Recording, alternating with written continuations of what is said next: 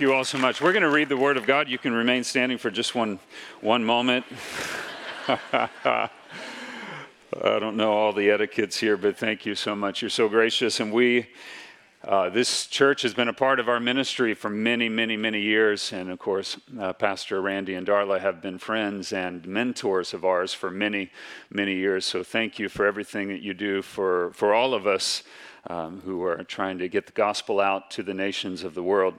We're going to look in Revelation chapter 2. And just one verse this morning to start with. We'll um, be over in Galatians in a little bit, but let's just start in Revelation chapter 2, in verse 17. Jesus is speaking here, of course. He says, He who has an ear, let him hear what the Spirit says to the churches. How many want to hear what Jesus is saying, what the Spirit is saying today? So open our ears, Father, please. To him who overcomes, another translation says, to him who is victorious, to him who overcomes, I will give some of the hidden manna.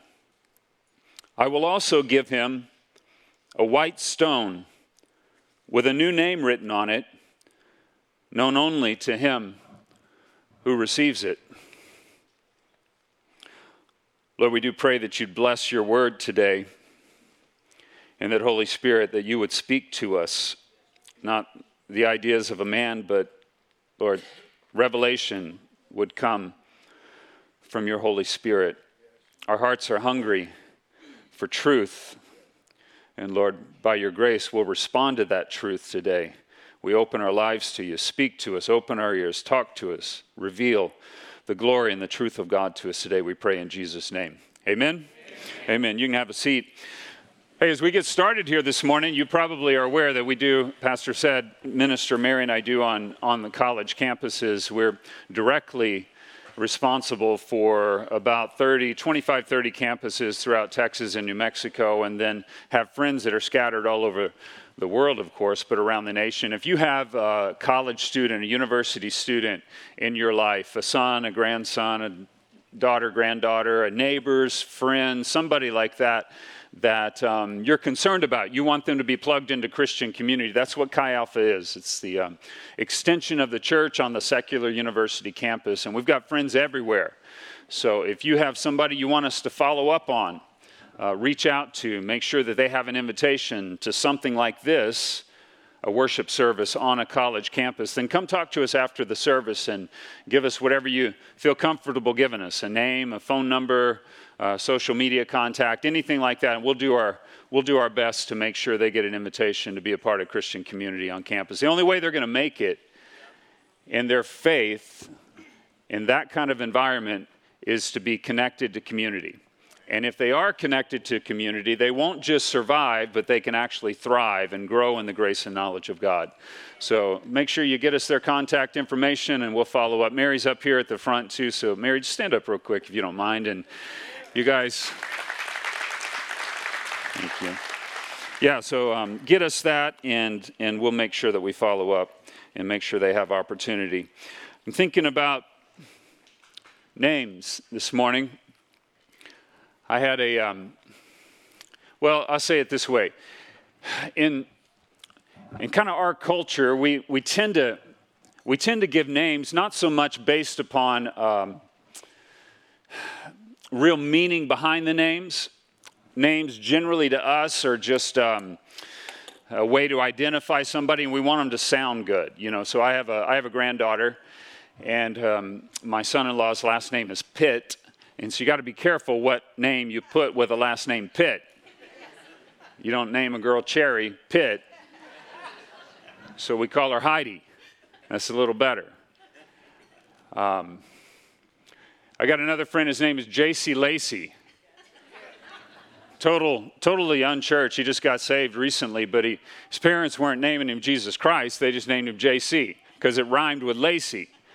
And he's a, he's a college football player, and he's either going to be a televangelist or a, a NFL star. I don't know. J.C. Lacey, it's a good name. It flows. And that's kind of the way we name folks. That's what names tend to mean to us. We think about how it sounds and are they going to get made fun of when they go to school, right?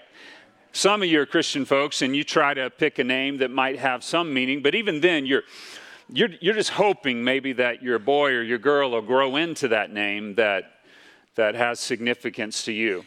I think the closest thing in our culture that we have to a meaningful name would be a nickname. So I don't, I don't know if anybody in here has a nickname that they're able to share. We'll keep it PG, please. Maybe, maybe your friends saw something in you, or your family saw something in you that was uh, distinguished from other folks. Most of the time, it's like an outward characteristic. I had a kid that I went to school with, that everybody called him Brows. He actually only had one eyebrow that went all the way across his face. So we called him Brows. I'm, I'm a redhead. In, in the 70s, you know, you, you know, people could make fun of people still without too much uh, pushback in school. And so I've been called everything from Woody Woodpecker to Bozo the Clown to Carrot Top, and none of those are very honorific.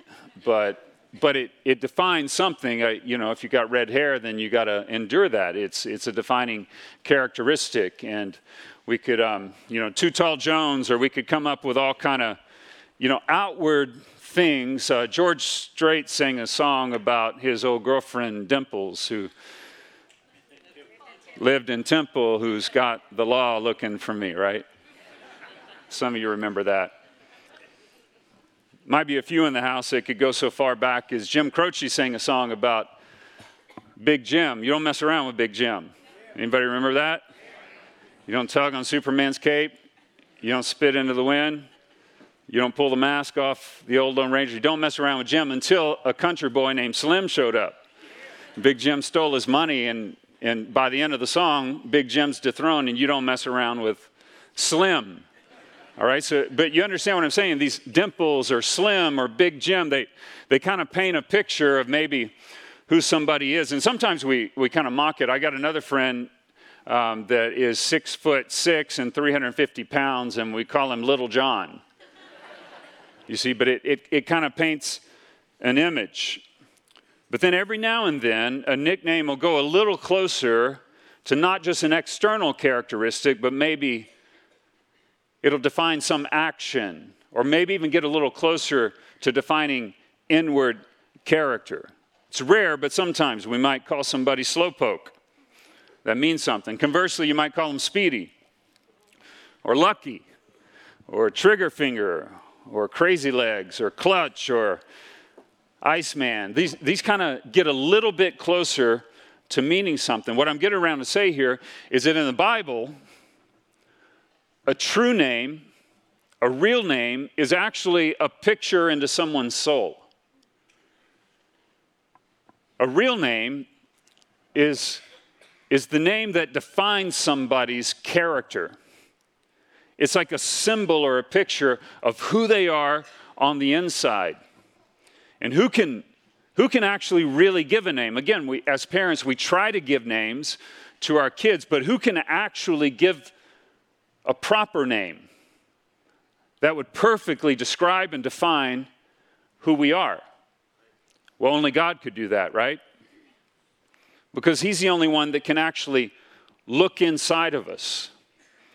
And this scripture in Revelation chapter 2 is a promise from God. To him who overcomes, God says, I will give a white stone with a new name written on it, known only to him who receives it. That God actually has a dream for us to give us one day this white stone and that it's all kind of speculation about what that would be. Probably it's some sort of, the word is used for something that would be maybe found in a ladies in a ring.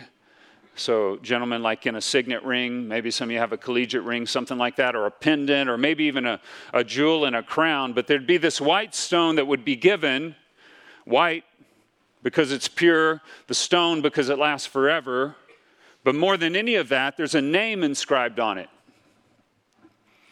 And that name is God's idea about who you are.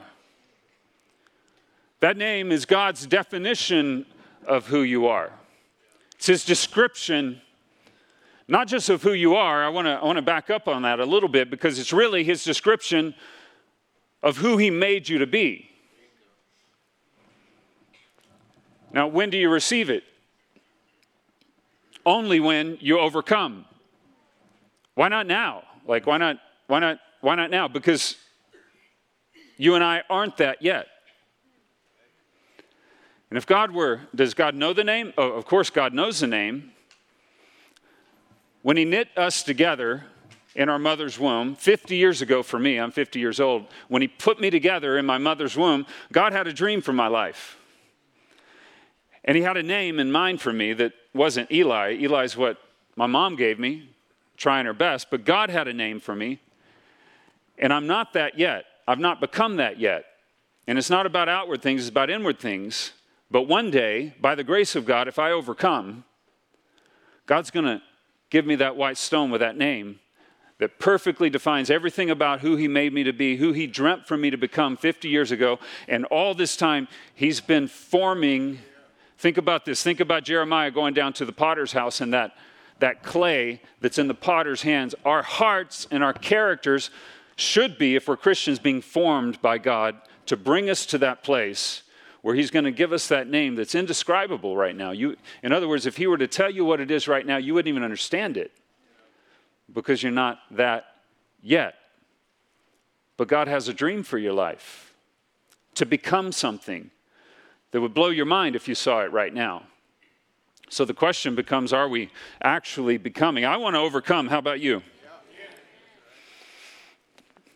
The implication is that there will be those who will not receive a white stone with a new name on it. And I want to be what God wants me to be. You see, God has a dream for us. He has a dream for us to become that thing and then to reflect His image.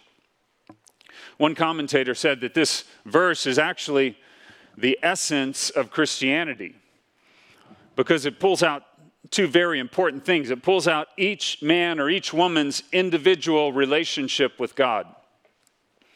Aren't you glad God doesn't just lump us in with everybody else? He talks about nations and nations will be judged, but he doesn't just think of us as a nation, he thinks of us as individuals.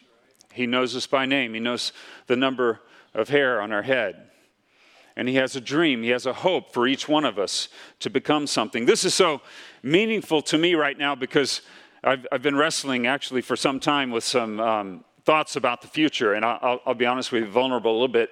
Um, there, there's a few times generally in most people's lives that they really wrestle with what the future ought to look like. One is when you're, when you're young and you're trying to figure out who God made me to be, what am I going to do? And this actually verse was very powerful to me about 25 years ago, and I feel like I'm having to relearn it again now because, uh, as I said, I'm 50 years old, and there's there's about three or four or maybe five different paths in front of me right now that I got to make some decisions about, and I'm really trying to discern the voice of the Lord about that. And, and I think for a lot of people that's true. And then there's another stage in life about retirement age. Some of you might, it looks like, be there, perhaps. And, and you're, you're trying to think through some things and hear the voice of God. Anybody understand what I'm saying?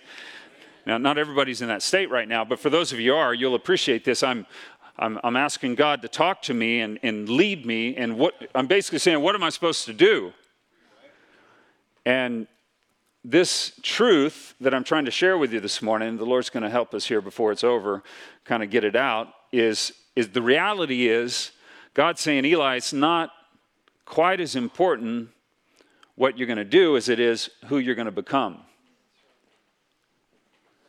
And as I'm looking at multiple paths, God's saying, I can, I can form and shape you on any of those paths.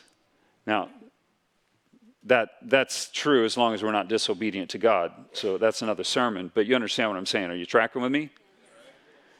So, what God is most interested in is character formation, heart formation.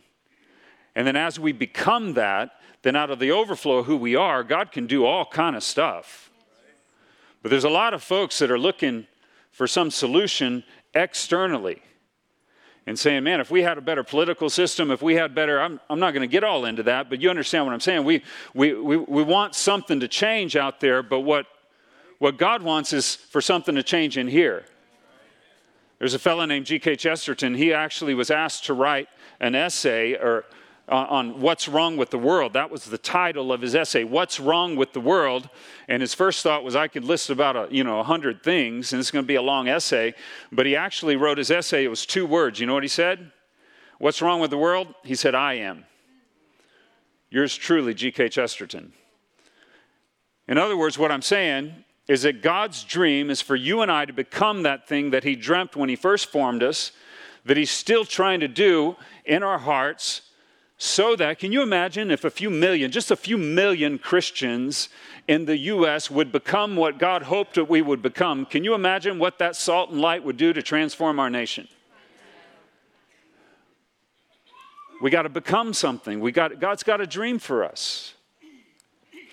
And the dream is to become so that we can reflect.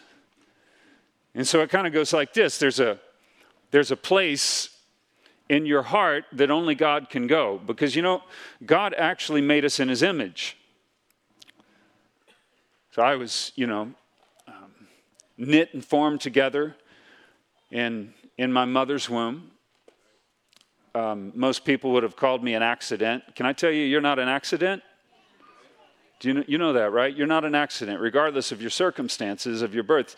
God put you together, and He put a piece of His image in you that he didn't put in anybody else. He put a piece of his character in you that he didn't put in anybody else. Nobody else can become what God dreams for you to become. Now, here's what's interesting about this. Um, Mary's on the front row here, and she, she's been my best friend for 32 years now. We've been married 29 years, knew her three years before we got married. And I know her better than I know anybody else. But there's going to come a day when she's going to get a new name, her, her name Mary actually means bitter. And if you know her, she is not bitter. It's a, it's a good name, Mary, the mother of our Lord. It's a good name, but that's actually what it means. It means bitter. And that's not who she is, but God's going to give, God's got a dream for her. And she's going to receive a new name. And here's what blows my mind, Pastor. I don't, I'll never know her name. Did you catch that? It said, known only to him who receives it. I've known her for 32 years. I feel like I'm closer to her than anybody, but she's got her own relationship with God.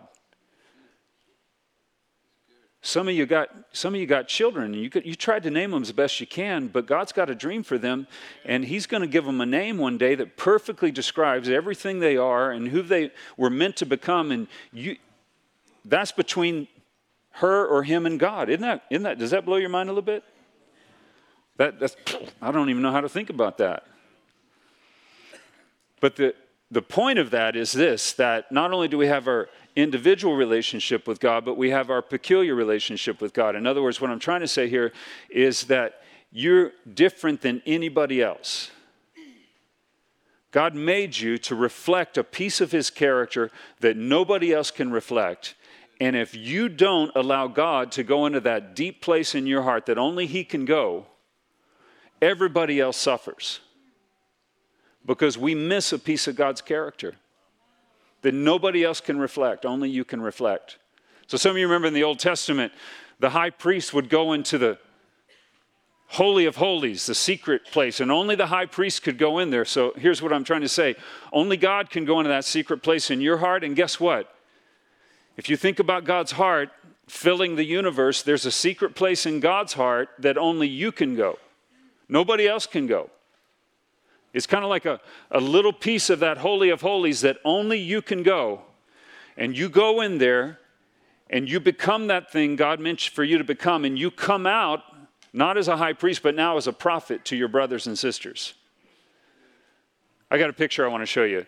This is, um, this is a group of guys I spent the last week with. If, um, we can get that up on the screen. Forgive the casual attire. We're, we're actually at the beach, as you can see there. But these are, these are all friends of mine that I've known for quite some time. These are actually young missionaries that are serving on college campuses. And I, I, won't, I won't bore you with all of them and all of their names, but that, that fellow right next to me is Jason Bell. He's a pastor now at Sam Houston State University. I've known him for 25 years. Jason is the epitome of the steadiness and faithfulness of God like steadiness of character. There's, there's just, he's so steady. What he reminds me of is that God never changes. He's the same yesterday, today, and forever, Jesus is. That's what he reminds me of, you see. And Daniel next to him in the yellow kind of mustard shirt, he's the epitome of hopefulness and optimism and faith, you see. And then you go next to him, and Will is like super faithful, hard worker. Johnny, there right next to me with the big red beard, he's the hardest working man I've ever known. And he reminds me that God never sleeps and never slumbers, but he's always seeking the Spirit of the living God is always seeking the lost lambs of God.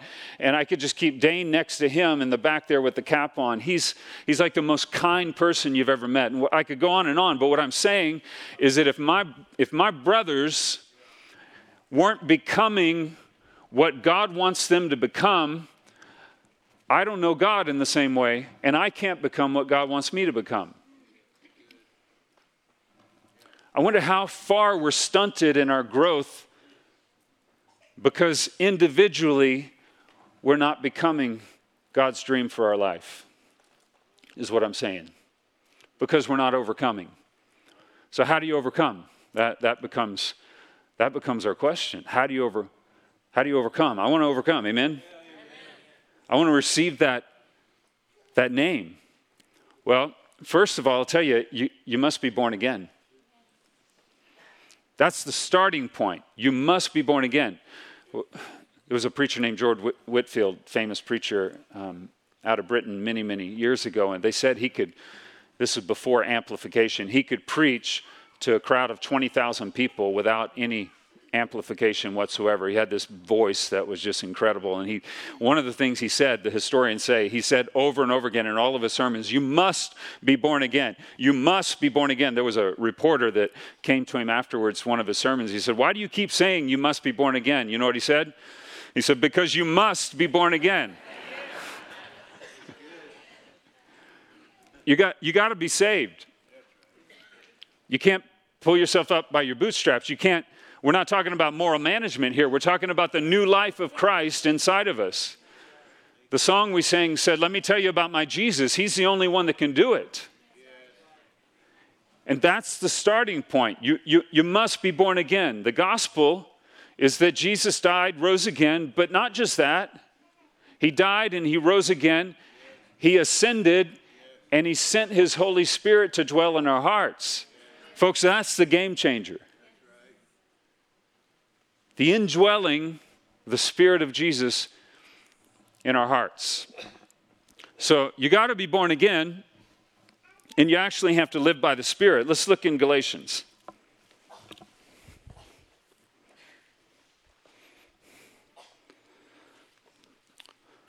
Paul spells this out pretty good.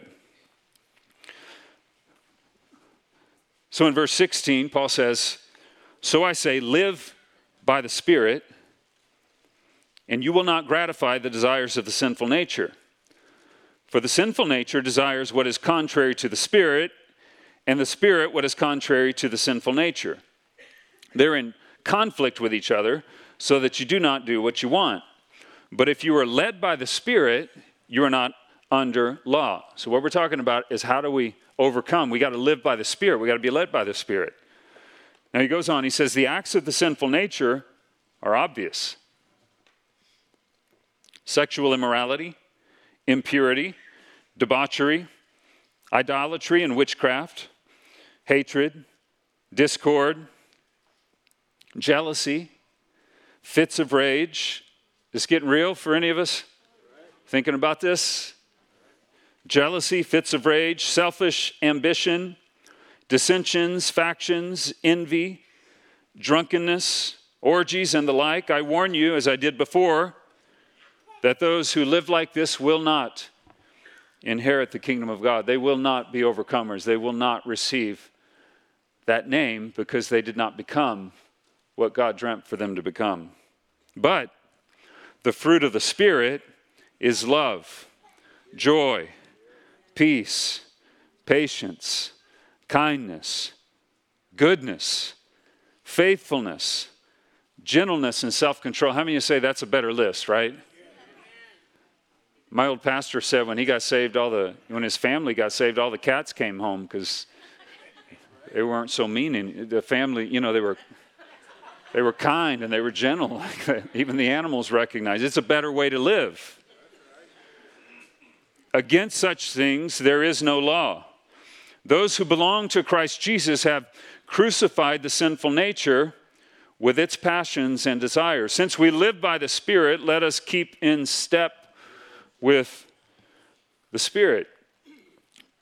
C.S. Lewis has an illustration in his book called The Great Divorce about what hell might be like, and he tells the story of a gal um, who, who grumbles a little bit.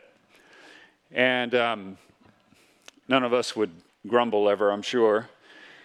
But she grumbles a little bit, and, and she and everybody else notices that it's not that bad, but it's just getting a little bit worse day by day. A little bit worse this year than it was last year. And what he says is that that would be no big deal if you only live 70 years. But what if you live 700 years? What if you live 7,000 years? What if, what if you live 7 million years? You see, every one of us in this room is going to live forever. And by the end of this downward spiral and this digression, just a little worse year by year, there's nothing left. She just a grumble. And he says, Hell's going to be like that, where this list sexual immorality, selfishness, drunkenness, all these things are going to get worse and worse and worse and worse throughout the ages. Because that's pretty scary. But the fruit of the Spirit is something different. So, love and joy and peace and patience. So, let's be honest with ourselves. Let me ask you a question. Are, are you, am I, a more loving person this year than I was last year.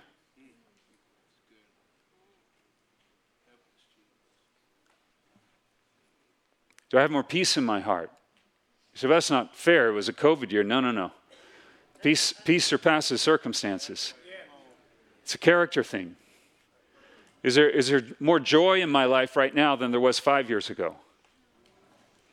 You see, if I'm becoming an overcomer, if I'm walking with Jesus, then there ought to be more patience in my life now than there was 10 years ago or even two years ago.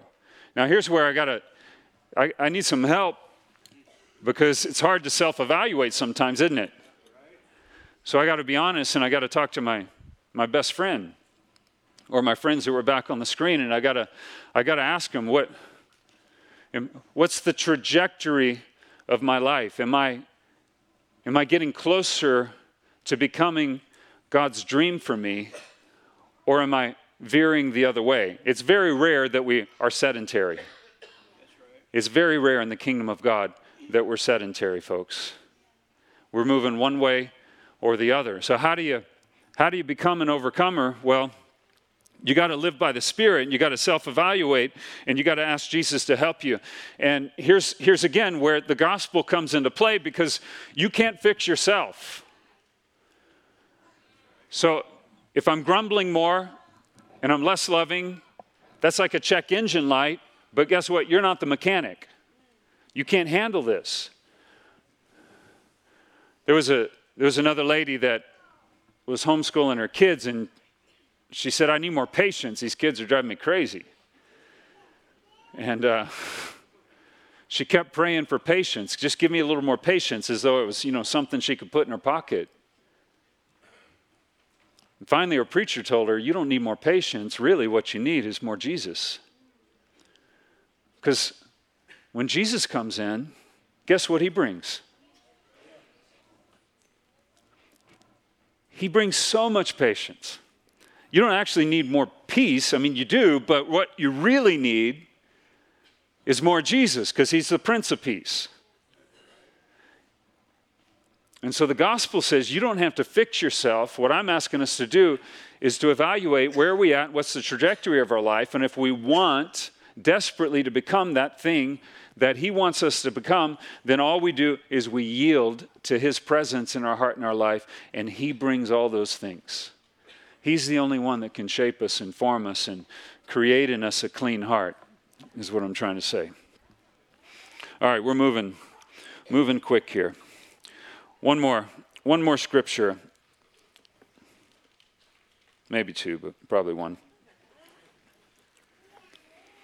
How do we how do we become overcomers? You must be born again. You must live by the Spirit. You got to hunger for God. You got to hunger for God. You got to hunger and thirst for righteousness. Psalm 42, verse 1 and verse 2 says, As the deer pants for the streams of water, so my soul pants for you, O God.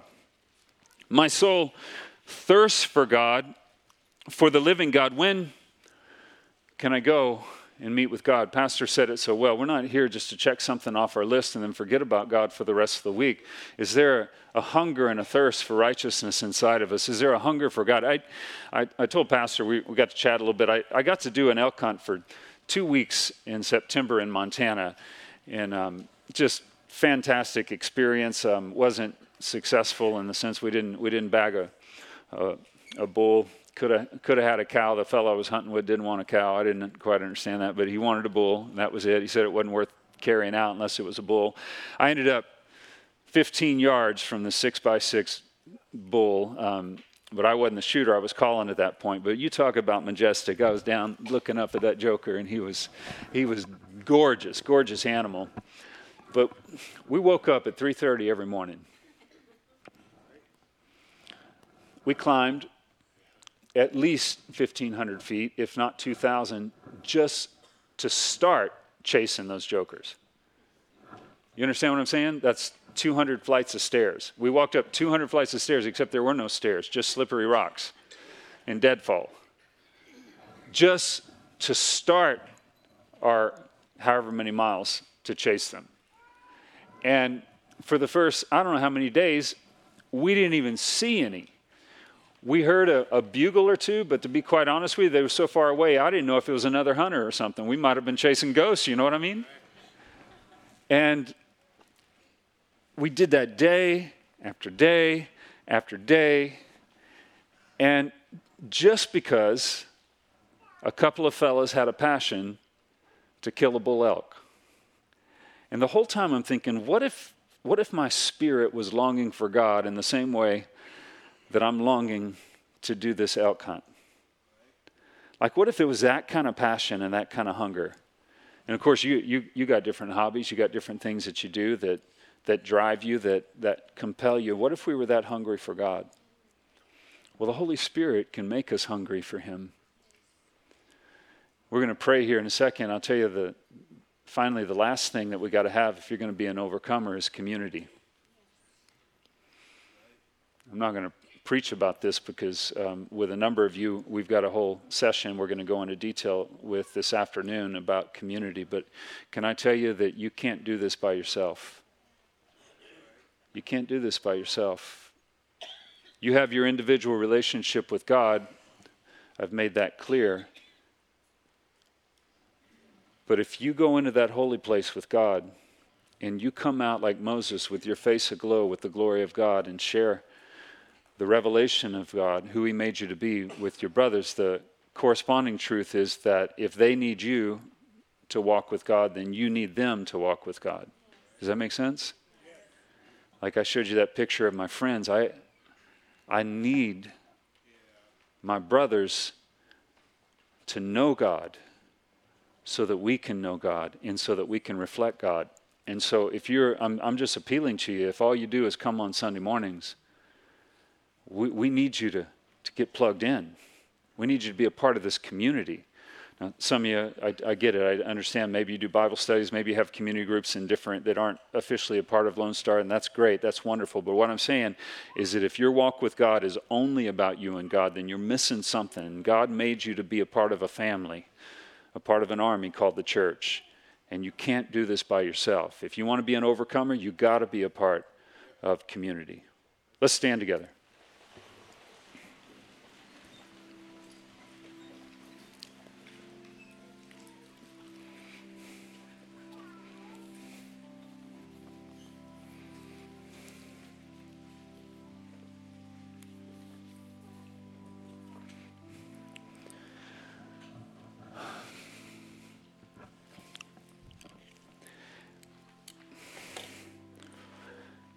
How many of us in the room want to overcome and receive that name that God's dreamt for us? You and I were meant to glorify God. That's what we were made for, among other things. But that's, we were made to know God and then make Him known. One of these days, I don't know what your name's going to be, I'll never know, but wouldn't it? Oh, man, it's so beautiful. Do you remember Jesus actually, the very first time he ever saw Simon, Simon Peter, we call him, the very first time he ever saw him, the first words that came out of Jesus' lips to that man was, You are Simon, son of John, but you shall be, you will be Cephas, which means Peter, which is translated rock. He looked at this man, and if you know that story, he, he said, you, you are Simon, son of John. And Jesus was saying, I know everything about you. I know, I know what that name means. I know your reputation on the lake with the other fishermen. You're, you're a guy that's up one day and you're down the next, your foot in your mouth, you, you speak before you think. I know all about who you are. You are currently this, but you will be.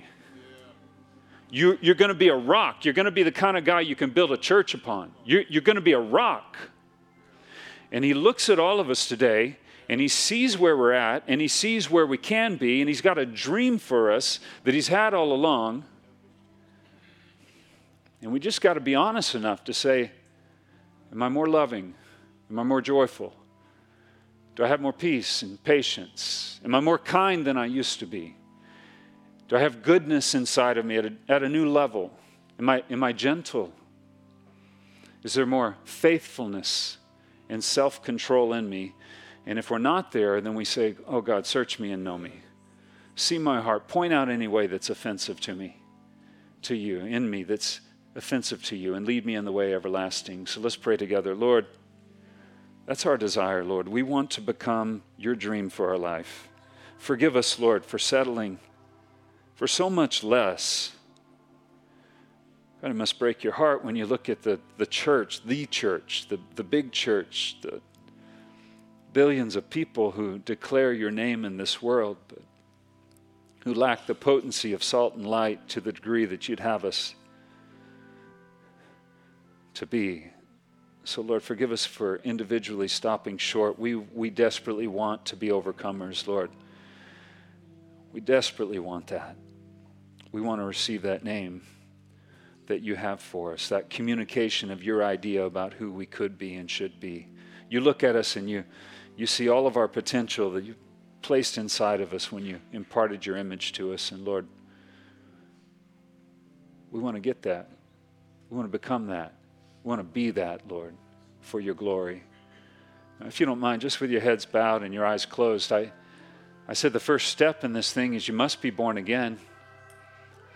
You see, Jesus came and he died on a cross, and that precious blood that he spilled was for the forgiveness of our sins. Isaiah said that he took those sins and he carried them. Peter says he bore our sins in his body on the tree. Paul says that he who knew no sin became sin for us, that we might become the righteousness of God. If you've never been born again, if you've never been saved, if you know that you don't have a relationship with God, you're not right with God, and you're, you're tired of trying yourself to fix yourself, I'm telling you, Jesus can do what you can't do. And he wants to do what you can't do. Is there anybody in this church house today that would raise your hand and say, I'd I'd like to be born again. I'd like to give my life to God. I'd like to have my sins forgiven. I, I want that. I want that. Anybody raise your hand and say, That's me. Pray for me. Yes, sir. I see that. I see that hand in the back. Anybody? Anybody else? If you raise your hand, if you if you don't mind holding your hand up, we're gonna we'll put a Bible in your hand if you need one, if you want one. Anybody that raise your hand and say, That's me. I want I want Jesus to come into my heart and my life. Thank you, folks. The ushers are coming down, and again, if you want a Bible, you just lift that lift that hand up. Now, who who in the church would, would say, I'm, I'm a little bit concerned about the trajectory of my life? I've given my life to God, I've been born again, but I'm a little bit concerned about who I'm becoming, and I want to become everything that God wants for me to become. And you just say, I'd like to pray with you, Eli, and, and ask the Holy Spirit to fill me again and to help me and to help me move forward. Anybody raise your hand and say, That's me? I think so many of us, yeah, so many of us. God bless you. Anybody else to join me in this prayer? I'm going to pray for us. And you just say before God, That's me. I, I want to become that. Jesus, you see our hands. You see our hands here. We want to live by the Spirit, Lord. And we pray that you'd fill us again, overflowing with your Holy Spirit. You said the rivers of living water could flow from us that would bring life and hope and health and healing. So, Lord, we ask you to develop that fruit of the Spirit inside of us, Lord. God, we want to be your dream for our life. We're thankful, Lord, that it's not as it's not about what we're what we're doing in the sense of our position. It's about who we're becoming, Lord. And so we, we offer our heart to you again. We say, Lord, form us and shape us and continue to bring us closer to that dream you have for our lives. Lord, I trust that everybody in the sound of my voice here in this church house and also online today, as we yield our, our life to you and say we don't we can't be more patient but jesus if you come in by your spirit you bring patience with it with you you bring joy you bring peace you you bring the presence of god that transforms everything we trust lord that everybody within the sound of my voice is going to be an overcomer and be there in heaven one day and receive that white stone with that new name. It's a reflection of your dream for us, Lord. We want to become that. So we yield ourselves to you. God, ask, we ask you to put a hunger in our heart and a desire for community. Help us, Lord. We pray these things in the mighty name of Jesus. Amen. Amen. Amen. So, my, my, my hope is that we don't leave here with any sense of condemnation, but with hope in our hearts. Did we, did we accomplish that? Everybody hopeful? You want to be what God wants you to be? I do too. I do too. So may the Lord bless you and make his face to shine upon you.